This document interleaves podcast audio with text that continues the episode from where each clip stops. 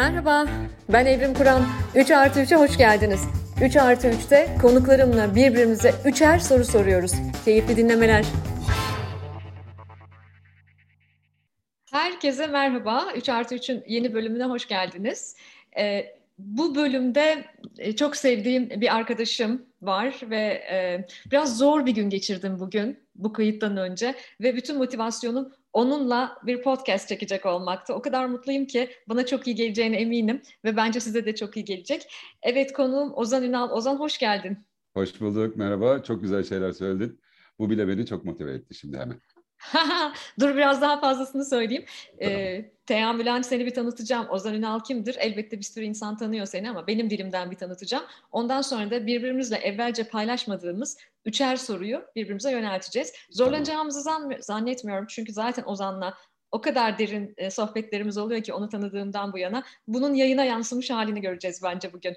Ozan bir, e, onun tanımlandığı haliyle bir heykeltıraş ama ona bir heykel sanatçısı, heykeltıraş demek benim çok e, içime sinmiyor çünkü daha fazlası var e, onda. Çok bütünleşik şeyler yapıyor. Aslında İzmirli bir heykeltıraş. E, İzmir'de okudu, İzmir'de e, 9 Eylül Güzel Sanatlardan mezun oldu. İzmir'de e, şu anda bir sanat atölyesi var e, uzunca bir zamandır. Sergileri Türkiye içinde ve dışında e, dört bir yanda e, karşımıza çıkıyor. Ama ben başlarken Ozan'la benim tanışma hikayemi anlatmak istiyorum. E, bir gün, e, bir zamanlar Oturuyorum evde böyle çok keyifsiz bir günüm ama nasıl keyifsizim anlatamam. Böyle kanatlarım kırılmış gibi hissediyorum. Ee, böyle canım yanıyor, canımdan can söküyorlar sanki. Instagram'da öyle takılırken bir e, hesap gördüm ve bir e, heykel fotoğrafı gördüm orada ve onun altında da e, bir yazı gördüm. Yazı şöyleydi. Her şey geçtiğinde koparıp attığın, giden bırakan, eksilen her parçandan yenen, peşkeş çekilen, bedel diye ödenen, oradan buradan döküp saçtığın her parçandan sonra sana kalan, sende kalan işte onlar. Senin kanatların olacak. Ve aydım. aydım ve Allah Allah bu ne dedim yani bu nasıl bir şey yani e, heykel tıraş adam baktım ki heykel yapıyor ama e, heykeline de yazılar yazıyor. İsimler vermekle kalmıyor. Onların hikayelerini yazıyor falan. Sonra baktım e, oraya da böyle bir e, tabela açmış. His wings from his leftovers. Yani e, kanatları art, kendinden. Kanatları kendinden diye de e, Türkçe'ye çevirmiş. Sonra ben ona dedim ki Ozan ben bunu her wings from her leftovers şeklinde kullanabilir miyim? Ve sonra ben bu motivasyonla Ozan'ın işlerini daha yakından araştırmaya başladım. E, burada da sevgili dostum, kız kardeşim Elif El Elkin'e sevgilerimi, selamlarımı gönderiyorum. Ben ve Elif beni, e, evet, Elif'e buradan sevgiler, selamlar. Elif e, vesile oldu ve o benden daha sanatseverdir çünkü. Ve Elif e, ve e, sevgili Elif'cim ve Yavuz'cum beni aldılar ve benim bir Türkiye seyahatimde biz kalktık İzmir'e. Gittik Ozan'ın atölyesine gittim. Onunla fiziksel olarak e, tanışma fırsatım da oldu. İşlerini daha yakından görme fırsatım oldu ve bir baktım ki adam demiri, çeliği, bronzu, betonu, alıyor ama bir hikayeye çeviriyor. Yani müthiş bir hikaye anlatıcısı ve bunu demirle falan yapmak çok kolay olmasa gerek dedim. Çünkü öyle şekil verip bırakmıyor Ozan. Çok bütünleşik bir iş yapıyor. İşte isimler, yazılar e, ve şunu hissettim. E, demirden, taştan heykelleri var onun ama onların kalbi var. Yani ben bayağı duyuyorum, o heykelleri duyuyorum. Şu anda da İstanbul'daki evimde de birkaç çalışması var Ozan'ın. Ee, ve evde akşamları onun işleriyle böyle baş başa kaldığımda duyuyorum gerçekten onların konuştuğunu.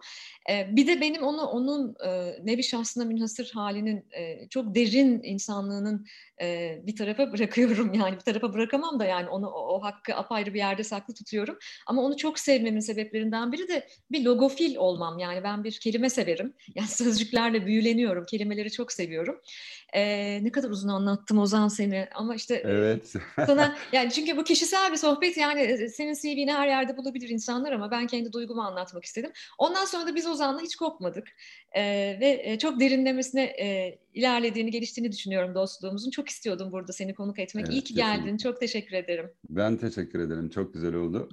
Ee, senle aynı şekilde ben de tanıştığımdan beri e, hep böyle başka başka e, parçalarını gördüm diyeyim. E, sen de baktığın zaman e, seni işte e, jenerasyonları, nesilleri araştıran, bunlar üzerine yorum yapan, araştırmalar yapan e, biri olarak tanıyorlar ama ben de aynı şekilde senin çok daha derin bir e, tarafını gördüm. O bir frekans galiba işte e, yani e, şey gibi oluyor bu. Başka ülkede iki karşılaşan hemşeri gibi e, karşılaştık sanki. Başka e, bir yerde aynı dili konuşan iki kişi gibi çok mutlu oldum. E, ve daha da bir sürü şeyler e, yapacağımızı umut da ediyorum, tahmin de ediyorum. E, umarım hep beraber gideceğiz bakalım yani. İnşallah ben de bunu umut ediyorum ve tahmin de ediyorum. E, bir de bilirsiniz sevgili dinleyiciler belli bir yaştan sonra galiba e, dostluklar daha zorlaşıyor. Çünkü duvarlarımız kalınlaşıyor tuğlalarımızın sayısı artıyor. O yüzden çok kıymetli buluyorum belli bir yaştan, belli bir deneyim seviyesinden sonra yaratılan evet kalp akrabalıklarını, gönül akrabalıklarını, dostluklarını çok önemsiyorum. Ozan 2013'ten bu yana çok çeşitli sergiler açtı. İşte baktığınızda, araştırdığınızda görürsünüz. İnsan Kara Bileke Değildir'le başlıyor galiba 2013'te değil mi? Evet. İzmir'de. Evet, sonra İstanbul'a da geliyor İnsan Kara Bileke Değildir. Sonra Yerini Yadırgayanlar var yine İzmir'de. Tahterevalli ve Düş Bozumu var. Tahterevalli'ye ayrıca geleceğim. Bu arada sana onunla ilgili hiç daha önce söylemediğim bir şey söyleyeceğim. e, Yerini Yadırgayanlar geziyor bu arada işte çeşitli illerde geziyor. Sonra düş bozumu geliyor. E, Enka'da e, Kitchen geliyor. Bir varlık bir yokluk geliyor. E, 2020'de çünkü bu bir oyun Barcelona'ya e, gidiyor ama sen gidemiyorsun. Pandemi evet, geliyor çünkü. Tam pandemi öncesi. Evet. Ve e, son zamanlarda çokça konuşulan İstanbulluların çokça bahsettiği, İstanbullu sanatseverin e, bol miktarda gezdiğini düşündüğüm e, Hüsrev Ketüda Hamamı'nda e, ben de Türkiye'deyken benim de seninle beraber e, izleme, gezme fırsatı bulduğum e, en son sergin Rüya Anıdan Sayılır mı e, ile işlerin devam ediyor. Rüya anıdan sayılır mı konusunu ben çok düşündüm. Onun e, stüdyosuna, atölyesine gittiğimde çok düşündüm. Yazılarını okuduğumda okuduğumda da çok düşündüm. Bir de bu Rüyandan Sayılırım sergisinde şöyle bir şey oldu. 15 Ekim 15 Kasım'da Ortaköy'de Hüsrev Ketuda'daydı. İzleyenler bilecekler. Bu, bu kapsamda bir de eskiz defterini Ozan 500 edisyon mu oldu Ozan? 250 edisyon. 250 edisyon. 250 evet. edisyonla o zaman daha da çok sevindim çünkü o 250'den bir tanesi bende evimde salonumda. salonumda şu an salonumun orta yerinde İstanbul'daki evimde duruyor. O kadar harika bir çalışma ki gerçekten. Onun çünkü eskizlerini de merak ediyorsunuz. Yani o, onun yaratım sürecini de çok merak merak ediyorsunuz. böyle böyle işler ortaya koyuyor. Yani yazıyor, çiziyor, kelimelerle meselesi var, demirle, taşla, materyalle, hatta müzik de yapıyor bu arada. Yani onu pek paylaşmıyor ama inşallah ilerleyen zamanlarda daha çok duyarız onu. Müzisyen bir tarafı da var onun. ve elbette birinci sorum sana buradan geliyor. Ben ee, ufak bir detay söylemek istiyorum. Söyle haydi, söyle. E, çünkü çok hoşuma gitmişti. Senle Rüyanı'dan sayılır mı ilk konuştuğumuzda benim atölyedeydik. Hayır sayılmaz dedin. Sonra üzerinde konuştuk. Bence sayılır dedin. Sonra İstanbul'da bir daha konuştuk. Yok yok kesinlikle sayılmaz dedin. Ama en son deftere sayılır yazmışsın. Bu da çok hoşuma gitti. Çünkü bana da sorsan aynen senin gibi iki hani aynı benden iki birbirine ters ama arkasında e, durabileceğim cevap çıkartırım yani. Aynı senin gibi düşünüyorum. Süper çünkü birinci sorum buydu. O kadar çeliştim ki e, evet Ozan'a bir sürpriz yapmıştım. O görmeden e, sergideki anı defterine e, bir kez daha rüyandan sayılır mı ile ilgili yorumlarımı yazmıştım. E, ve birinci sorum buradan geliyor. Ozan rüya anıdan sayılır mı? Oo. Ben o zaman gerçekten iki cevap vereyim izin verirsen. İkisinde de çok samimiyim onu söyleyeyim. Ee, birincisi e, evet rüyanıdan sayılır. Hatta e, şöyle diyeyim kısaca hatırladığın her şey anıdan sayılır bence. Bu bir rüya olabilir, bir hayal olabilir.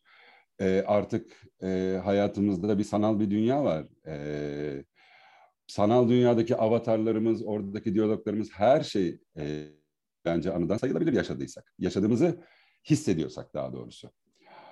Ve tam tersi olarak da söyleyeyim. Hayır tabii ki sayılmaz. ne alakası var yani?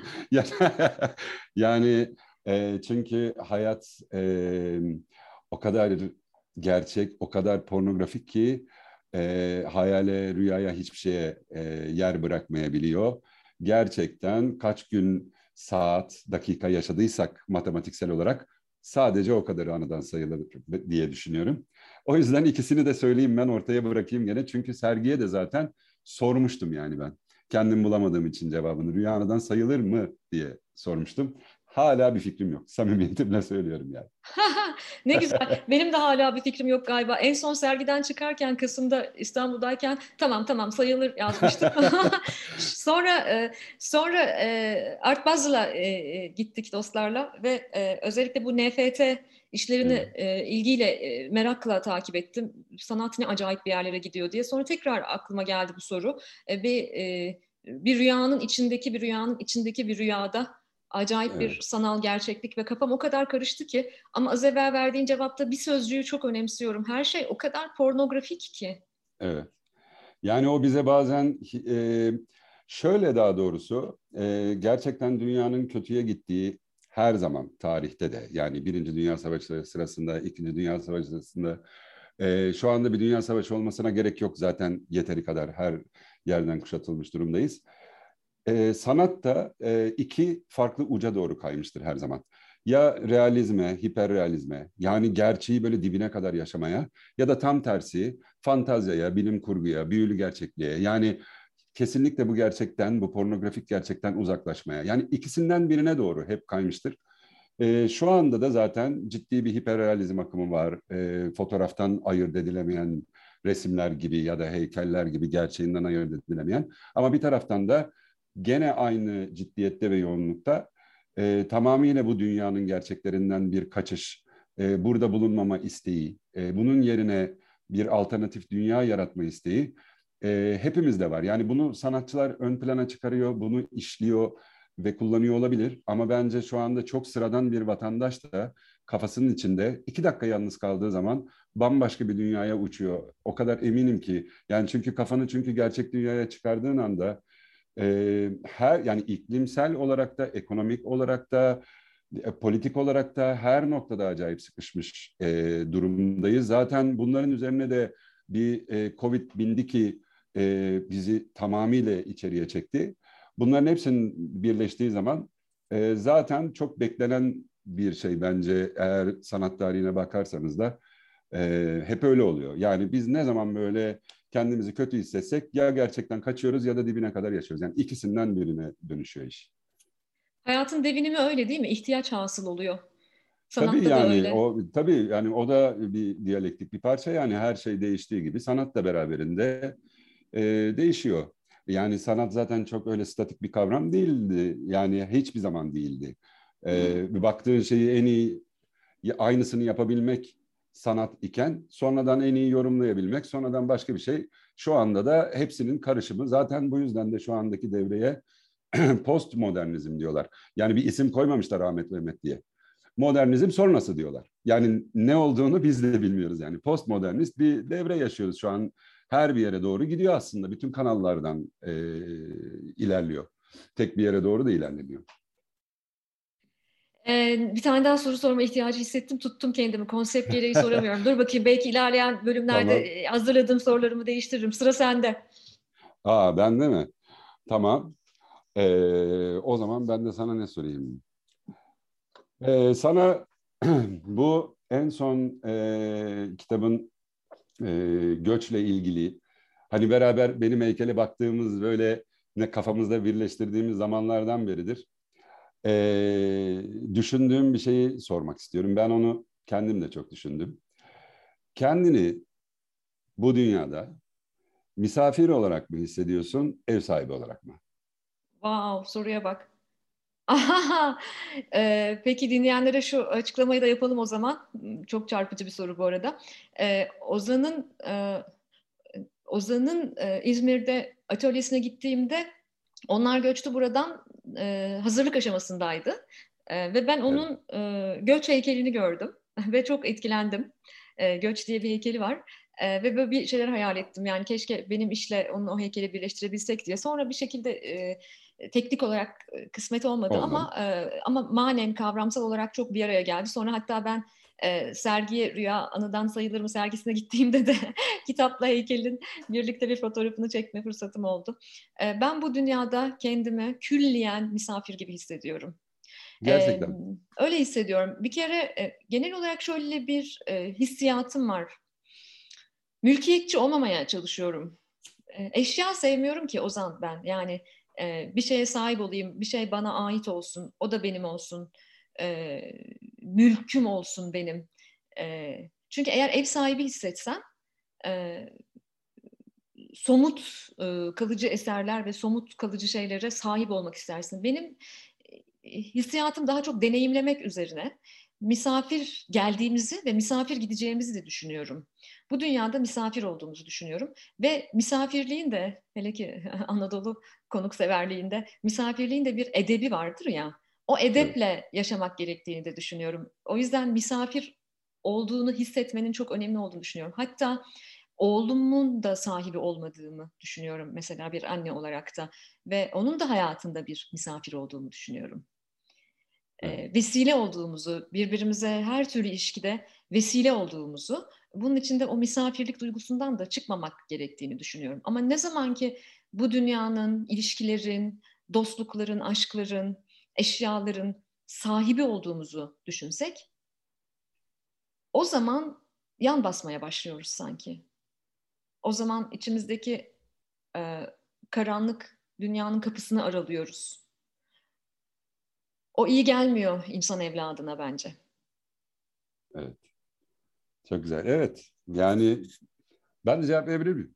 Lütfen hadi cevapla. hadi söyle. Yani e, şöyle e, yani bir insan olarak baktığım zaman evet bir misafiriz. E, dediğin gibi çok hoşuma gitti. Yani özellikle Anadolu'nun misafir e, anlayışı ve ev sahibi anlayışı yani ikisinin toplamı olarak baktığın zaman e, o adabı e, yerine getirerek e, misafirliğimizi tamamlamalıyız. Ama bir de hani sanatçı tarafım mı diyeyim bilmiyorum ne neyse artık başka bir yanım var ki en baştan beridir. İşte bana rüyanıdan sayılır mıları falan hep bu yaptırmıştır. Ee, her yani bir, bir taraftan da acayip bir ev sahibi hissim var. Yalan söylemeyeceğim. O bizim bir ben merkezciliğimizden kaynaklanıyor galiba. Yani sanki böyle bütün dünya ben üreteyim diye yani bütün olaylar ben hakkında hikaye yazayım diye, ben heykelini yapayım diye dönüyormuş. Hani her şey benim üzerime gibi bir his de var ortada. Çok bencilce, çok farkındayım ama e, baksa bütün bir şeyler hani bu anlamda üret, üreten herkes içinin derinliklerinde bunu bulacaktır.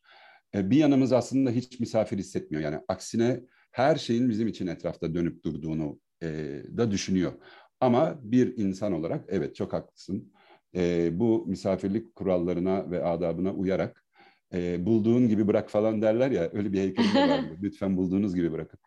E, bulduğumuzdan daha iyi bırakmak zorundayız. E, senin oğluna, benim kızıma onlara daha iyi bir dünyada bırakmak zorundayız. Hatta yani bir misafir olarak şöyle kalkarken kendi dağıttığımız yeri toplayarak kalkmalıyız belki de evet.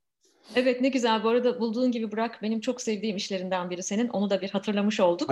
e, bu bir podcast yayını, bir radyo kanalı bu. E, gözünüzün önünde canlandırabilmeniz için belki o esnada bir Google'layabilirsiniz. Ozan'ın bulduğun gibi bırakına bakabilirsiniz. Evet. Ve benim ikinci sorum geliyor. Evet. E, Ozan bizi biz yazarlarda yani e, biz de sanatçı e, e, e, sayarsan saymak lazım değil mi? Evet, yani tabii. e, biz yazarlarda e, writer's block diye bir hal var. E, bu e, yazarın bloke olması ve e, hiçbir şekilde sözcükleri yan yana koyamaması, tıkanması ve sözcüklerin akmaması anlamına geliyor. Ben yaşarım bunu. Evet. Ee, özellikle de işte üç kitabım var. Ee, uzun yıllardır süreli yayınlarda yazıyorum. Ee, belli dönemlerde bunu daha da fazla yaşadığımı düşünüyorum. Kitaplarımın da hepsinde writer's block olmuşumdur.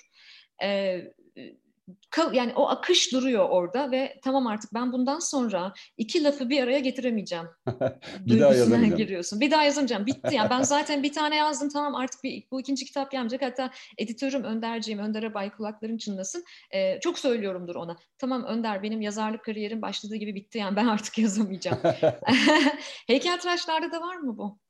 Böyle bir blokaj. Yani, e, tabii. Ve nasıl aşıyorsun? Bu başına geliyorsa nasıl aşıyorsun?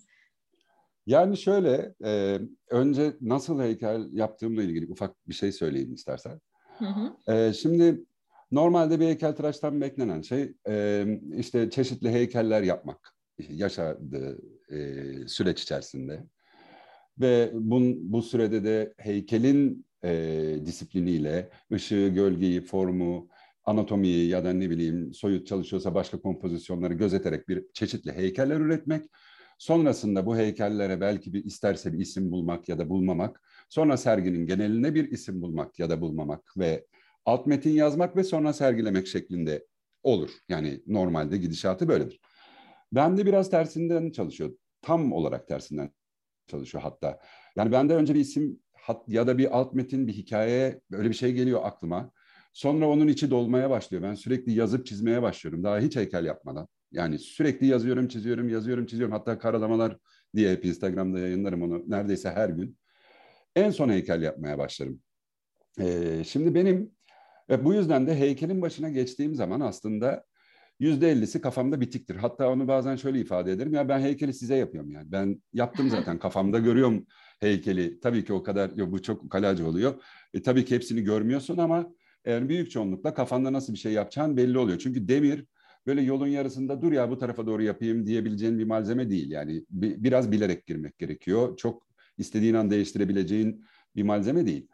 E, bende o blokaj daha çok e, mesela sergi sonraları oluyor. Şu andaki halim gibi. Yani daha yeni bir ay oldu e, sergi biteli ve müthiş yoğun bir tempodan ve e, Rüyanı'dan sayılır mı gibi derin bir konudan e, çıktım. Orada gene senle ortak bir şeyimizden bahsetmek istiyorum. Hani senin büyük bir incelik yaparak isim koyduğun tam değil ama bütün heykelim vardır ya. Hani bir sürü el, bir sürü kol, bir sürü bacak vardır heykelde ve ben onu sergide bana sordukları zaman hep şöyle anlatıyordum. E, bence e, en hareketli pozisyon durmaktır yani. Çünkü o kadar çok hareketinin potansiyelini taşır ki içinde bu çok yorucu bir şeydir. Şu an aynen ben öyle bir pozisyondayım. Yani sergim bitti ve bomboşum. Yani bomboşum kafamda ve aslında o kadar çok heykelin, o kadar çok eskizin, o kadar çok yazının, hikayenin potansiyelini taşıyorum ki böyle inanılmaz yoruyor e, beni. Çünkü daha hani e, bir yol yola çıkacağım. Nereye gideceğimi bilmiyorum, ne kadar kalacağımı bilmiyorum. Bir bavul hazırlamışım, içine palto da koymuşum, şipidak terlik de koymuşum. Yani hiçbirini bilmediğim için çok yorucu bir alan. Benim blokajlarım genelde bu, bu aralar oluyor mesela. Ee, böyle bir açılacak bir şey bekliyorsun. Hani bir kapı açılsın ve ben oraya doğru gideyim. Hangi birini seçeyim? Kafanda bir sürü şey geçiyor. Bu ana blokaj oluyor bende genelde. Sonra bir şekilde ben yolumu bulduğum zaman ve yürümeye başladığım zaman evet arada bir heykel heykelde de oluyor. Yani böyle bir an dulağına durup ben nasıl kaynak yapıyordum ya hani dediğim e, ne yapacaktım ben niye buradayım hani neden bu heykeli ben buraya kadar getirdim ki dediğin oluyor. Sana iki gün önce çok heyecan veren bir fikir o bir anda bakıp ne ki bu yani şimdi dediğin oluyor. Yani benim blokajlarım genelde bu tarz oluyor ve, ve ne yapıyorum böyle zamanlarda? E, genelde sanırım beklemeyi tercih ediyorum. Yani bomboş beklemem. E, başka bir işe geçe, geçebilirim. Biraz karalayabilirim, okuyabilirim falan ama hani o, o tıkanıklığın açılmasını beklediğim bir sürecin içine giriyorum e, genelde. Böyle bir şey sonuç olarak evet bana da sıkça oluyor. Ama durmuyorsun bu ara ben gene yakından izliyorum seni. Skeçler yapıyorsun evet. değil mi? Ya çünkü bizim dinlenmemiz böyle şezlongla Hı. güneşin altında tarzında bir dinlenme olmuyor. Yani benim dinlemem böyle. Ee, uzun süredir o çok istediğim bir şeydi. Hatta sergi daha bitmeden atölyeyi aradım dedim çocuklara bana panolar hazırlayın. Kraft kağıtlarını yapıştırın. Ee, ben geldiğimde çizim yapmak istiyorum falan ve giriyorum atölyeye. Ee, o panoları çiziyorum, çiziyorum sabahtan akşama kadar. Sonra onlar onları alıyorlar, yenilerini seriyorlar. Ben tekrar çiziyorum öbür gün falan. Şu an ama e, tamamen akışla çiziyorum yani. Hiç kafamda bir yere gitsin diye bir düşüncem yok. Hem beni dinlendiriyor hem e, yeni bir şeyler arıyorum. Çünkü e, yani fikir de öyle küt diye düşmüyor yani. Hani siz onu sonuç olarak arıyorsunuz e, bir taraftan. Sadece bulduğunu fark etmek önemli bir şey diye tahmin ediyorum. Yani, Aa evet budur diyebildiğin an, anlar da e, çok önemli. Ama velhasıl evet. Yani sen, sen ne yapıyorsun o blokaj anlarında peki? Duruyor musun ee, yani komple? Ben duramıyorum ki genel olarak zaten biliyorsun. Ha, genelde dur. genelde duramıyorum ki o zaman durayım. genelde bir duramamakla ilgili bir derdim var. Durmayı da çok istiyorum. E, duramıyorum ama e, e, ama sözcükleri yan yana getirmekte de zorlanıyorum. O yüzden ben de biraz senin yaptığın gibi yapmaya çalışıyorum. Ee, bir kelime bile olsa genellikle yani hem defterlerim var hem de e, cep telefonumun notlar bölümüne bazen bir kelime yazıyorum. Sonra bir kelime daha yanına koyuyorum. Kelime, kelime, kelime. Yani içimden böyle e, ıkınarak, ıkınarak. Evet. Çünkü o bir doğum sancısı yani doğurmaya çalışıyorsun bir şeyi. Bir kelime, iki kelime doğurmaya çalışıyorum. O dönemlerde e, daha az okumaya, başka üretimleri daha az izlemeye çalışıyorum. Aa e, çok da, güzel. Evet. Çok güzel söyledin. Bence de öyle. Hı hı. Başka çok üretimleri daha az izliyorum. Evet çünkü e, kafa karışıyor. Bir de e, bir de e, zannedersem e, kadın üreticilerin bu noktada bir, bir, bir nokta bir, bir ayrıştığı bir yerde olabiliyor. E, bizde biraz imposter sendromu da var. Yani o yetersizlik hissi de bence yani iyi bir iş yaptıktan sonra bence yetersizlik hissimiz artıyor. Daha iyisini ben galiba yapamayacağım diye böyle bir hallere de girebiliyorsun. Ama son zamanlarda egzersiz ettiğim şey şu, genel olarak yani hem e, bir yazar olarak blokajımda hem de bir insan olarak, bir birey olarak blokajlarımda kendime izin vermeye çalışıyorum. Buna izinliyim. Benim bloke olmaya da iznim var. İnsanım Aa, çünkü. Çok merak ettim gerçekten senin izin e, verdiğin hali. E, çünkü hani nasıl duracaksın da acaba e, hiçbir şey yapmadan kendine izin vereceksin? Çok merak ettim yani. Hep birlikte göreceğiz o zaman. Ama işte evet kafam yani sürekli öyle çalışmaya devam ediyor. Biliyorsun yani ben e, e, gün, saat, e, e tarih fark etmeksizin e, kafamı takan. Sana da öyle sürekli yazıyorum. Şu geldi aklıma, evet, bu oldu. Evet. Bir kelime sana yolluyorum. Senden bir şey istiyorum falan. Yani e, kafam böyle sürekli e, bana tatlı bir oyun oynamaya devam ediyor. E, ve geçeceğini düşünüyorum. Yani bu geçecek ve yeniden üretime geçeceğim. Ee, evet bu arada da şeyi de hatırladık. Ee, benim çok çok mutlu olduğum, çok sevdiğim, Ozan'ın çok sevdiğim işlerinden biri. İlk kez e, atölyesine gittiğimde gördüğüm bir işti.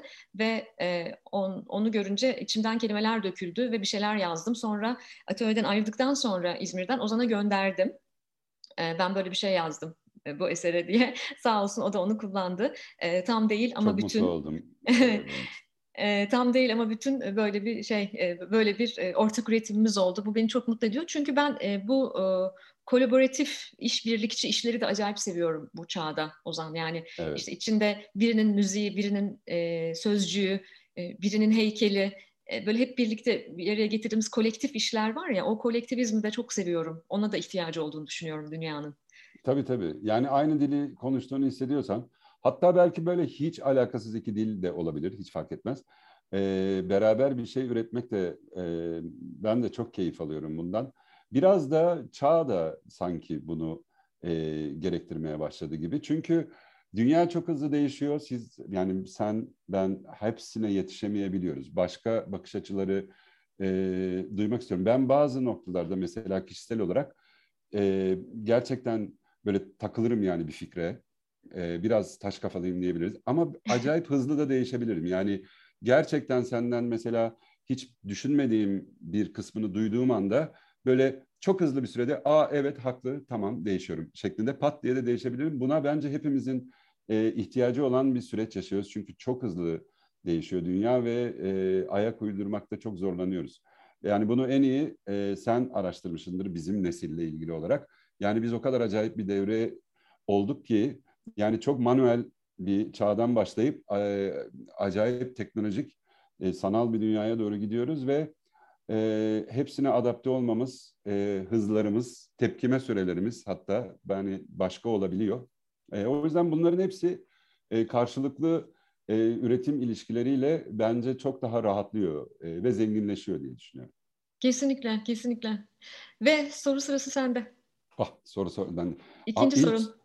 İlk sorum kadar güzel bir soru olur mu bilmiyorum. Sadece e, biraz böyle e, seni e, yoldaş gördüğüm için e, böyle bir e, soruyu sormak istedim.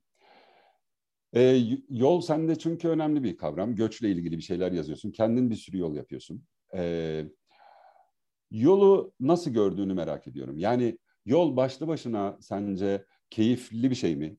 Yoksa sadece bir yerle bir yer arasında bitmesi gereken bir süreç olarak mı görüyorsun yolu?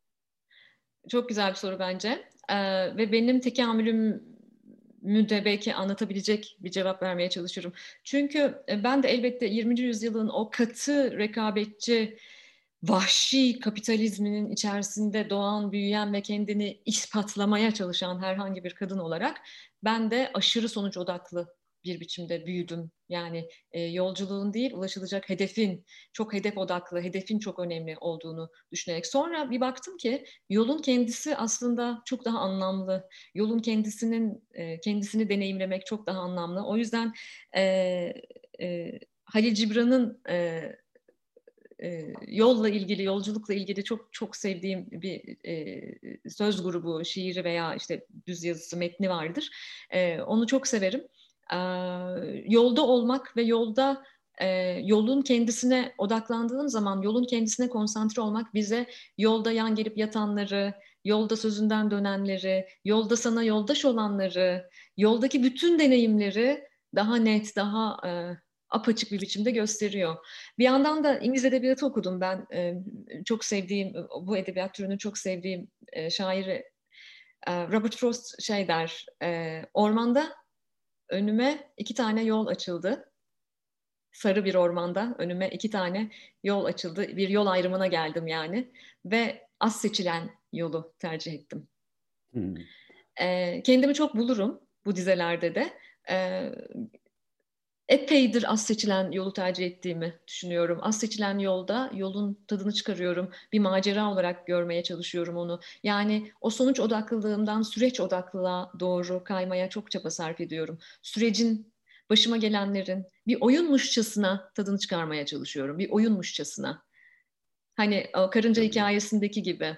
Yani belki e, o hedefe varamayacaksın ama en azından e, safın belli olacak. Değil mi?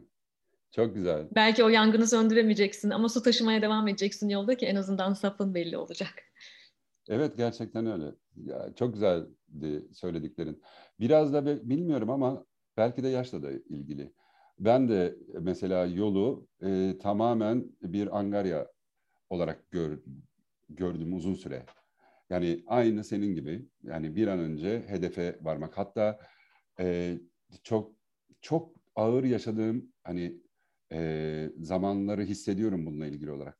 Hani hadi hadi hadi hadi hadi hiç anı yaşayamadığım hani sabah olunca böyle hadi akşam olsun akşam olunca hadi sabah olsun şeklinde.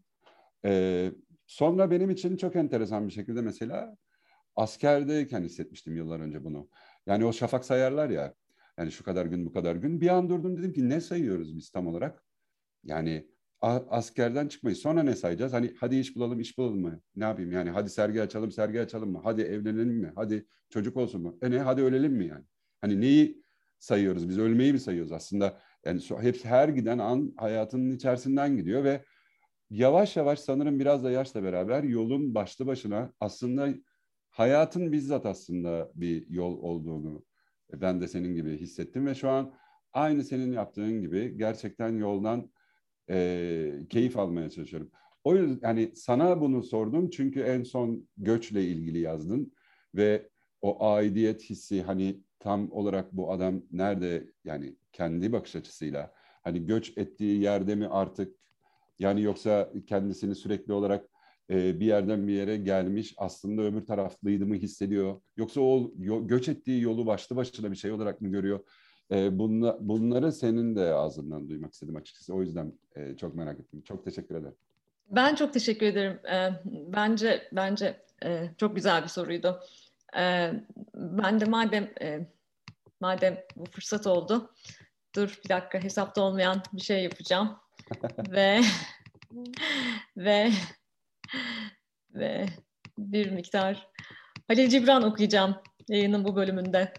Tamam. Ne kadar güzel oldu. Peki. Ee, zaman zaman da paylaşıyorum sosyal medyada e, sosyal medyada tanış takip edenler zaten biliyorlar ama şöyle bir Halil Cibran okuyacağım. Bana tamam. hemen izin verirseniz. Tabii ki. Yolla ilgili. Yol deyince senin aklına genelde Halil Cibran geldi demek ki. Mesela ben yol kelimesi dediğin an aklıma Oruç Arıova gelir. Ya Oruç da geliyor, Oruç Araba da geliyor. Allah rahmet eylesin, Allah evet. gani gani rahmet eylesin. Allah rahmet eylesin, gerçekten öyle. Ben çok enteresan, yol deyince hep, hep aklıma Oruç Araba gelir ve kendi kendime sergiden sonra demiştim ki e, bir sergi yaparsam ve yol olursa içinde kesinlikle Oruç Araoba'yı yiyip yutmak istiyorum. Yani neyi varsa okuyacağım hepsini. Hani bir sürüsünü okumuştum zaten ama hani okumadığım ne varsa bulup diye. Sonra geldim eve ve bir baktım masamın üzerinde bir kitap duruyor. Yol ama Birhan Keskin'in. Evet. Oruç değil. Yani böyle gerçi o ara Birhan Keskin de çok okuyordum e, zaten. O denk gelmiş yani çok şaşırdım kendi kendime ve Oruç Araoba'da e, Oruç, Aruoba'da bulacağım zannederken yolu Birhan Keskin'de e, buluverdim bir anda. Sen de bak Halil Cibran'da bulmuştun. Evet yani Halil Cibran'ın yani uzun bir e, yol metni vardır. E, ben ondan minicik bir bölüm okuyacağım. E, tamam. E, şöyle diyor Cibran orada dostum güneşe bak, toprağa bak, suya bak, buluta bak fakat arkana bakma. Kimin geldiği önemli değil, kimin gelmediği de. Unutma yolcu değişir, yol değişir ama menzil değişmez. Yolcuya bakıp yolunu tanıma. Yola bak, yolcuyu tanı. Yolcu hakkındaki kıymet hükmünü ona göre ver. Va- vahim olan yolun yolcusuz olması değil. Asıl vahim olan yolcunun yolsuz olmasıdır. Yolsuz, hedefsiz, amaçsız, şaşkın, hercai ve seyyal. En doğru yol, en dikensiz yoldur diyenler seni aldatıyorlar. Onlar karanlık evlerinde kaybettiklerini sokak lambasının altında arayan şaşkınlardır diyor. Cibran ve böyle devam ediyor. Ne devamını güzel. da devamını da e, dinleyicilerimiz okusunlar. E, Cibran e, Cibran Ermiş herkese tavsiye ediyorum bir başucu kitabı olarak. Her zaman bana soruluyor çünkü ne okuyalım ne okuyalım diye. E, benim için vazgeçilmez eserlerden bir tanesi bu. Ve Gerçekten öyle. Ve benim üçüncü soruma geldik. Ee, başlangıçta anlatmıştım e, Ozan'ın sergilerinden, çalışmalarından bahsederken e, bir tahterevalli e, serisi var onun. E, lütfen web sitesine de girin bakın web sitesinde pek çok görseli de var. E, inşallah e, bir gün atölyesini ziyaret etme fırsatınız olursa da görürsünüz. E, Tahterevalli serisinde bir iş var. Atölyene ilk geldiğimde onu çok istemiştim. Çok istemiştim onun benim olmasını. yani benim olması geçici bir süre en azından yani mülkiyetçi değilim derken yani bunun benim elimde olması lazım. Benim hayatımda gözümün önünde olması lazım diye. E, Tahterevalli serisinde çok güzel bir seri o. Ona ne olur bakın o kadar güzel anlatıyor ki hayatı. ee, ve özellikle Ozan web sitesinde oradaki işlerin yazılarını da paylaştığı için mutlaka bakın. Ee, orada en sevdiğim eser Flirt. Flirt. Aa, evet. O mu? Bildin mi? Tamam. Senin eser. Hangi, ben flört diyeceğin hiç aklıma gelmemişti açıkçası. Başka ne bekliyordun? Mesela ne diyeceğimi zannediyordun? Nafile. Hmm. Demek ki e, benim bu esere şu anda ihtiyacım var. Yani flörtü anlamında da. tamam. Ya çok güzel bir denge anlatıyor o eser de o yüzden. E, o kadar güzel bir kadın erkek dengesi anlatıyor ki bayılıyorum. Çok çok güzel, çok güzel bir eser. E, ve e, orada şöyle yazıyor Ozan çok çok etkilendiğim bir şey yazıyor orada. Denge, ceplerinde aynı ağırlıkları taşıyanların ödülüdür ve benzer yaraları olanların. Acayip etkiledi bu beni. e, ceplerinde aynı ağırlıkları taşıyanların ödülü. Eseri o yüzden seviyorum Ozan. Yani o kadar güzel anlatıyor ki e, bu iki dizeyi o eser ve çok Teşekkür ederim. Çok umut veriyor bana o eser bir taraftan da. E, şimdi buradan yola çıkarak e, şöyle bir şey soracağım. Şimdi sanatçıların yani sanat üretimi olanların işte biz yazarların, edebiyatçıların, heykeltıraşların, müzisyenlerin, ressamların, sanatçıların arıza tipler ve dengesiz tipler oldukları söylenir. Bana da sen dengesizsin diyen çok olmuştur yani hayatım evet. boyunca. Dengesiz. Ve ben bunun bir stigma olduğunu düşünüyorum. Bu bir bu bir etiketleme, bu bir damgalama. Evet. Sanatçıyı damgalama biçimi. Şimdi e, ben bu e, tahterevalliye baktığımda ve özellikle flörte baktığımda, özellikle flört çalışmasına ne olursunuz girin e, hemen Google'da bakın işe, fotoğrafına hemen bakın. Buna baktığımda belki de hayatımda ilk kez bir şey fark ettim. Dengenin tek kişilik bir şey olmadığını anladım Ozan. ya evet. Nedir senin için denge? Sorun bu. Evet yani denge eğer bir terazi metaforu ile anlatacak olursak iki e, ne denir onun ucundaki şeylere? Kefe mi? Kefe diyelim. Evet. E, iki kefeli değil. Yani beş altı kefeli. Yani kişisel dengemiz olarak bakacak olursak bence bir sürü kefesi var ve bir sürü şey var e, içinde. Onların hepsini beraber e, dengelemek de e, çok çok kolay bir şey değil. Tahterevalli e, ilişkiler üzerine e, yaptığım bir seriydi kendimce. e, romantik bir seri oldu. Çok eskiden yani herhalde üniversite sıralarındayken şunu hatırlıyorum. Böyle bir çubuk çizip üzerine bir sol tarafına bir erkek, bir sağ tarafına bir kadın ve bir erkek çizmiştim ve e, sadece şu kadar bir şey yazdığımı hatırlıyorum. Yani bu e, tahterevalli'nin iki ucunda durduğunuzda eşit mesafede olmak zorundasınız. Birinden biri fazla adım atarsa, geri adım atarsa falan devriliyor bu. Yani hep e, eşit olmak zorundasınız diye bir şey yazmışım. Duruyordu öyle. Yani yıllar sonra ilk bronz sergimi hani e, tasarlarken e, aklıma geldi Tahterevalli. E yani biz de yaşamıştık kendi çapımızda hayatımızı ve bir sürü hikayem vardı e, eskiden. Hepsini üzerinde düşündüm. Hepsini Tahterevalli'ye uyarladım. Kendi hayatımdan, dinlediğim hikayelerden, etrafımdaki insanlardan ve e, o e, Tahterevalli'nin üzerinde nasıl durulduğunu yani mesela iki taraf arasındaki mesafe mesela çok enteresandır. E, be, beşer santim de olabilir, beşer kilometre de olabilir. Yeter ki eşit olsun. Yani birinden birinin fazla adımı bozuyor her seferinde o tahterevalliyi onu fark ettim. Sanırım o yüzden ceplerinde eşit ağırlıklar e, dedim ona. E, çünkü ağırlıkların da dengesi bozuyor. Sen eşit mesafede olsan ve birinin çok fazla ağırlığı varsa cebinde, çok fazla yarası varsa mesela, o yaralarının kabukları çok ağırlık yapıyorsa mesela vücudunda, orası ağır basıyor ve devriliyor bazen. Ee, ya da diğer cümlem neydi orada? Ee, aynı eşit ağırlıkları taşıyan e, demişim orada mesela. Yani o, o yazının ceva- devamında da şeyleri yazdığımı hatırlıyorum. Ee, mesela e, cebinin astarında korkularını, e, üzüntülerini, kaygılarını e, taşırsın iç cebinde ve onları çıkartarak o tahterevalliye binmen gerekiyor. Eğer o böyle astarına kaçarsa ceketinin ve içinde ağırlık olarak kalırsa gene sıkıntı olur diye. Yani bu ilişki işi e, her insan gibi ben de kendimce düşündüm hayatım boyunca e, ve tahterevalli öyle çıktı. E, flörtte de ne kadar dengeli ve eşit e, duruyorlar tahterevallinin üzerinde e, düşmemek için. Onun çok versiyonları var yani iletişim diye de bir heykel var işte nafile var işte bir e, kız arkasını dönmüş oturmuş tahterevallinin bir ucuna öbürü tahterevalliden düşmemek için böyle e, tutunmuş sıkıca e, falan gibi hikayeler de var. Bilmiyorum ben e, yaşadığım ya da hayalini kurduğum ya da dinlediğim her bir şeyle ilgili sanırım böyle yarı görsel, yarı e, böyle hayal, yarı işitsel bir şeyler not alıyorum kenara ve onlar işte böyle birleşiyorlar. Sonra e, bir heykel olarak e, karşıma çıkıyor. Bu yarı görsel, yarı işitsel kısmını kenara alıyorum şimdi. Bir sonraki sorumda lazım olacak sana. O zaman sıra sende. Son soru o zaman, sırası tamam. sende. Ee, Orada şöyle bir şey sormak istiyorum. Soru biraz zor da umarım ne demek istediğimi anlatabilirim. İşte böyle bir e, bir şeyler yaşadığın zaman yani bizim sonuçta e, beş duyu organımız var. Görüyoruz, tat alıyoruz, duyuyoruz, dokunuyoruz falan filan. Hayatı en çok hangi duyu organınla hissettiğini hiç düşündün mü? Yani en çok gördüklerin mi seni etkiliyor? En çok duydukların mı? Yani neresinden hayatı yakaladığını düşünüyorsun?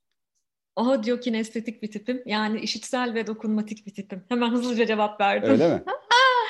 yani e, e, biliyorsun müzik e, hayatımda evet. çok önemli bir yeri var. Aslında logo film dedim ya sözcükleri çok seviyor olmanın da sebebi, dili çok seviyor olmamın sebebi de bazen bazı anlamadığım dünya dillerini dinlerken bile müzik dinler gibi oluyorum. Yani e, insan Evet onu onu ben akustiğini evet. dinliyorum. O benim çok hoşuma gidiyor. O yüzden evet. e, işin içinde mutlaka e, mutlaka bir ses olması, bir şey duymam benim için çok önemli. E, ama aynı zamanda enstrümantal müzik de sevmiyorum mesela. Çünkü mutlaka lirik istiyorum. E, çünkü sözcükleri de çok seviyorum. Sözcükler de beni başka bir yere taşıyor. Yani bir kere bir işitsel İnsanların ses tonlarından çok etkileniyorum mesela. Yani hiç görmediğim bir insanın ses tonundan çok etkilenebilirim. Hiç tanımadığım bir insanın. Bir de e, e, dokunmatik biriyim. Hani bu Türkçe'de tam karşılığı bu mudur bilmiyorum ama işte taktil de diyorlar buna. E, ben insanlara dokunmayı çok seviyorum. Pandemiyle beraber bu çok kısıtlandı. Evet. yani ben böyle dirsek selamına falan acayip oldum pandemi dönemi. O nedir ya dirseklerimizi vuruyoruz evet. falan ya. Ben galiba beni pandemide en zorlayan şeylerden biri buydu. Ben Dokunamak. Yani sevdiklerime dokunmayı çok seviyorum. Böyle koklayarak öpmeyi, böyle evet. e, sımsıkı sarılmayı. Ben hayatı gerçekten dokunmayı çok seviyorum. Ki e, örneğin senin sergini gezerken de e, dokundum eserlere. Dokun, dokunmayı çok seviyorum. Bir tanesini en çok dokundum. Sonra döndüm bir daha dokundum ona. Döndüm bir daha dokundum. Ay bırakamıyorum o eseri bir türlü. Dönüyorum dönüyorum. Sen de o sırada işte e, konukların var falan. E, bir ara e, sen konuklarınla berabersin. Ben böyle dönüyorum dönüyorum tek başıma oraya gidiyorum falan. Şefkat. E, şefkat. Ha, öz şefkat. Evet. E, evet. İşte öz o şey, şefkat değil mi? Evet o, onu, o da zaten inşallah İstanbul'da buluşacağız Şefkat, öz şefkatle. Değil mi? ha sen Şefkat, Şefkat, Öz Şefkat, hayır. Öz Şefkat, Şefkat, Öz Şefkat değil. Şefkat. Tamam, pardon. Ben yanlış hatırladım. Neden bahsettiğimi lütfen gene Instagram paylaşımlarımızda bakın e, hangi şefkat. Mesela ona o kadar dokundum, o kadar dokundum ki ona o kadar dokundum ki evet. en son dedim ki ya sen bunu amma dokundun Evrim yani bunu e, söyle Ozan'a bunu al götür yani. evde dursun dokundun. Bu evde dursun baba. Çünkü o bana o kadar güzel bir his verdi ki. Evet. Ee, bir de bana şey o dokunma bana şey hatırlattı. Ben çok şefkatli bir kadınım. Çok şefkatliyim bence. Öyle mi? Ee, yedi düvele çok şefkatliyim. Bir kendime değil. Aa, o, evet, evet. Kendime herkese. evet. O yüzden o bana mesela o hissi verdi. Yani bir e, buz gibi materyali olan bir heykelde bile ona dokunduğumda başka bir şey hissediyorum. Ağaca dokunmak istiyorum. Çiçeğe, çiçekleri falan severim ben böyle yol kenarında gördüğüm çiçekleri. Yani insanlara dokunmak istiyorum. Tabii e, özellikle hayatımın Kuzey Amerika, Kanada kısmında çok dokunmatik değiller bunlar. Evet. çok Var Amerikan filmlerinde falan böyle bir sarılma Evet. esprisi vardır ya böyle bir olay olur yani sarılayım mı? Hayır sarılmaz falan evet, filan bir şeyler. Evet. Bizim burada Türkiye'de biz sarıla sarıla geziyoruz yani akşam. Onu çok seviyorum ya ve hayatı çok dokunarak dokunarak dokunarak hissettiğimi düşünüyorum. Yani o benim için gerçekten çok önemli. En e, kapalı kanalımı da söyleyeyim. Görsel tarafım. Evet. mesela har- harita okuyamam. E, krokileri çözemem. E, içinde sadece görsel olan e, sanatsal etkinliklerde daha zorlanıyorum kavramakta. Evet, enteresan. Ya benim de mesela heykel üreten biri olarak en gelişkin e, duyumun görmek yani görerek algılamak olduğu belki de tahmin edilir ama ben de yıllar içinde fark ettim ki bende de işitsel yani. Yani ben e, dinliyorum bir kere onu fark ettim. E, baya baya dinliyorum yani. Fark etmediğim anlarda bile dinliyorum. Yani bana ürettiren şeyin görmek o değil as hani aksine e, dinlemek olduğunu e, düşünüyorum ve iyi bir dinleyici olmak gerektiğini de her zaman e, savunurum. Çünkü eğer güzel bir şekilde dinlersen karşındaki insan sana bir cümle kurarken beş tane de alt cümle kurar. E, farkında bile olmadan. Onları da duymuş olursun. E, ve de o da bana bir şekilde ürettiriyor demek ki. Ben de aynı şekilde. Mesela benim çok etkilendiğim bir heykel sanatçısı ya da resim sanatçısı yoktur yani. Bana sorsan mesela kim en çok etkiledi seni? Sana yazar söyleyebilirim. E, müzisyen söyleyebilirim. Ama yani illaki ressam ve ya da heykeltıraş plastik sanatlarla uğraşan ustalardan da illaki söyleyeceğim olacaktır. Ama inan ilk sıralara yani edebiyatçıları falan koyarım diye düşünüyorum. Yani ben böyle enteresan bir şekilde dinleyerek e, bende görsele dönüşüyor iş e, sonrasında. Çünkü sen de audio e, ve kinestetik bir tipsin evet, bence. Ama dokunmak kısmında seninle aynı e, olmayabiliriz. Mesela ben çok kolay misin? dokunmam. Evet, çok kolay dokunmam. Kendime de çok sevmem. Hani böyle hayatımda hiç saçımı falan okşattırmamışım. Hiç öyle bir, vallahi öyle bir şey Ama malzemeye, malze acayip acayip sert malzemelere dokunuyorsun ve onları evet, yumuşatıyorsun. Bilmiyorum yani o malzemeyle öyle değil. Ee, değil mi? Evet, malzemeyle öyle değil tabii ki. Onu onu dokunman e, gerekiyor. Hatta mesela e, demir ve paslanmaz çelik en çok çalıştığım malzemelerdir. Mesela paslanmaz çeliği o kadar sevmem. Çok fazla sert. E, bana e, ne dokunduğumda bana güzel bir his veriyor. Ne rengi, ne e, ne bileyim yani o o sertliğiyle uğraşırken işin ruhunu kaçırdığımı hissediyorum. Demirle daha böyle gücümüz gücümüze denk. Yani böyle onunla biraz kavga edip biraz dövüşüp o ben ona bir vuruyorum, o beni iki yakıyor falan bir şekilde e, daha iyi anlaşıyoruz. E, o o o dengenin de e, gerekliliğini düşünüyorum. Mesela paslanmaz çelik de yapıyorum. Evet yani dış mekanda demirden çok daha rahat. Ama e, samimiyetimle söylüyorum ki demiri bin kere tercih ederim yani paslanmaz çeliğe. Çok o gri havası e, bana çok kendini beğenmiş geliyor paslanmaz. Yani demir, demir bana çok duygulu gelir her zaman. Ve o demiri ne hallere getiriyorsun? Bilen biliyor. Bilmeyenler de lütfen e, izlesinler, takip etsinler, sergilerine gitsinler. Yolu Ege'den geçenler, Umarım İzmir'den geçenler e, uğrasınlar. Çok misafirperver çünkü o zaman. Ben şimdi bunu söylüyorum. O zaman binlerce binlerce konuk alır mısın? Al sanat iyileştiricileri ne, ne de güzel ne olur değil mi? Yani Seninle... sizler için çok iyileştirici evet. Bizim için öyle mi bilmiyorum. Yani üreten için bilmiyorum ama izleyen için e, kesinlikle iyileştirici bence. Sen de muhtemel ki bir sürü yaranı sarıyorsun biliyorsundur. E, yara deyip üç nokta koyuyorum. Tamam. Belki ilerleyen günlerde, ilerleyen haftalarda, aylarda, e, belki başka üretimlerde, başka buluşmalarda bir araya geliriz temennisiyle. Gelelim, gelelim. 3 artı 3'ün bu bölümünü sonlandırmak istiyorum. Çok teşekkür ederim. İyi ki geldin. 8500 kilometre uzaktan İzmir'e, çok sevdiğim İzmir'e, çok özlediğim İzmir'e sevgilerimi gönderiyorum. İnşallah ilk fırsatta, güzel günlerde İzmir'de karşılaşmak üzere ama e, yayını bitirmeden önce tabii ki tam değil ama bütünü okuyacağım. E, ne yazmıştım? Aa, evet. ne yazmıştım Ozan'ın eserini görünce? Kaç yaşındasın dediler gerçeği sayıyla ölçenler. Kaç kere parçalandığımı söyledim. Sert, şekilsiz, çentikliydim. Sıcak nefesleriyle yaklaştılar, üflediler bir kere, iki kere, üç kere, dört kere. Üstelik kara hindiba değildim. Şaheser istediler, sonsuz bir eskizim dedim. Akılları hedefteydi, Yolculuktaydı kalbim. Geniş zaman budalaları. Siz haklı olun, ben mutlu. Siz tam, ben bütün. Ya süper. diyerek diyerek yani şu e, sonsuz bir eskizim e, beni bu metinde yani genel e, anlamı artı olarak e, sonsuz bir eskizim beni çok etkilemiştir. Her zaman yani hem kendimin hem diğer sanatçıların eskizlerini e, bitmiş işlerinden daha çok severim. Her zaman e, daha çok sevdim bugüne kadar. O yüzden beni ayrıca vurdu e, o kısmı. Bunun için yani bu yazdığın için e, paylaştığımız için bunu çok teşekkür ediyorum tekrar. Ben teşekkür ederim. Beni üretimine ortak ettiğin için e, ben çok e, gurur duydum, onur duydum. Çok teşekkür ederim. İyi ki varsın.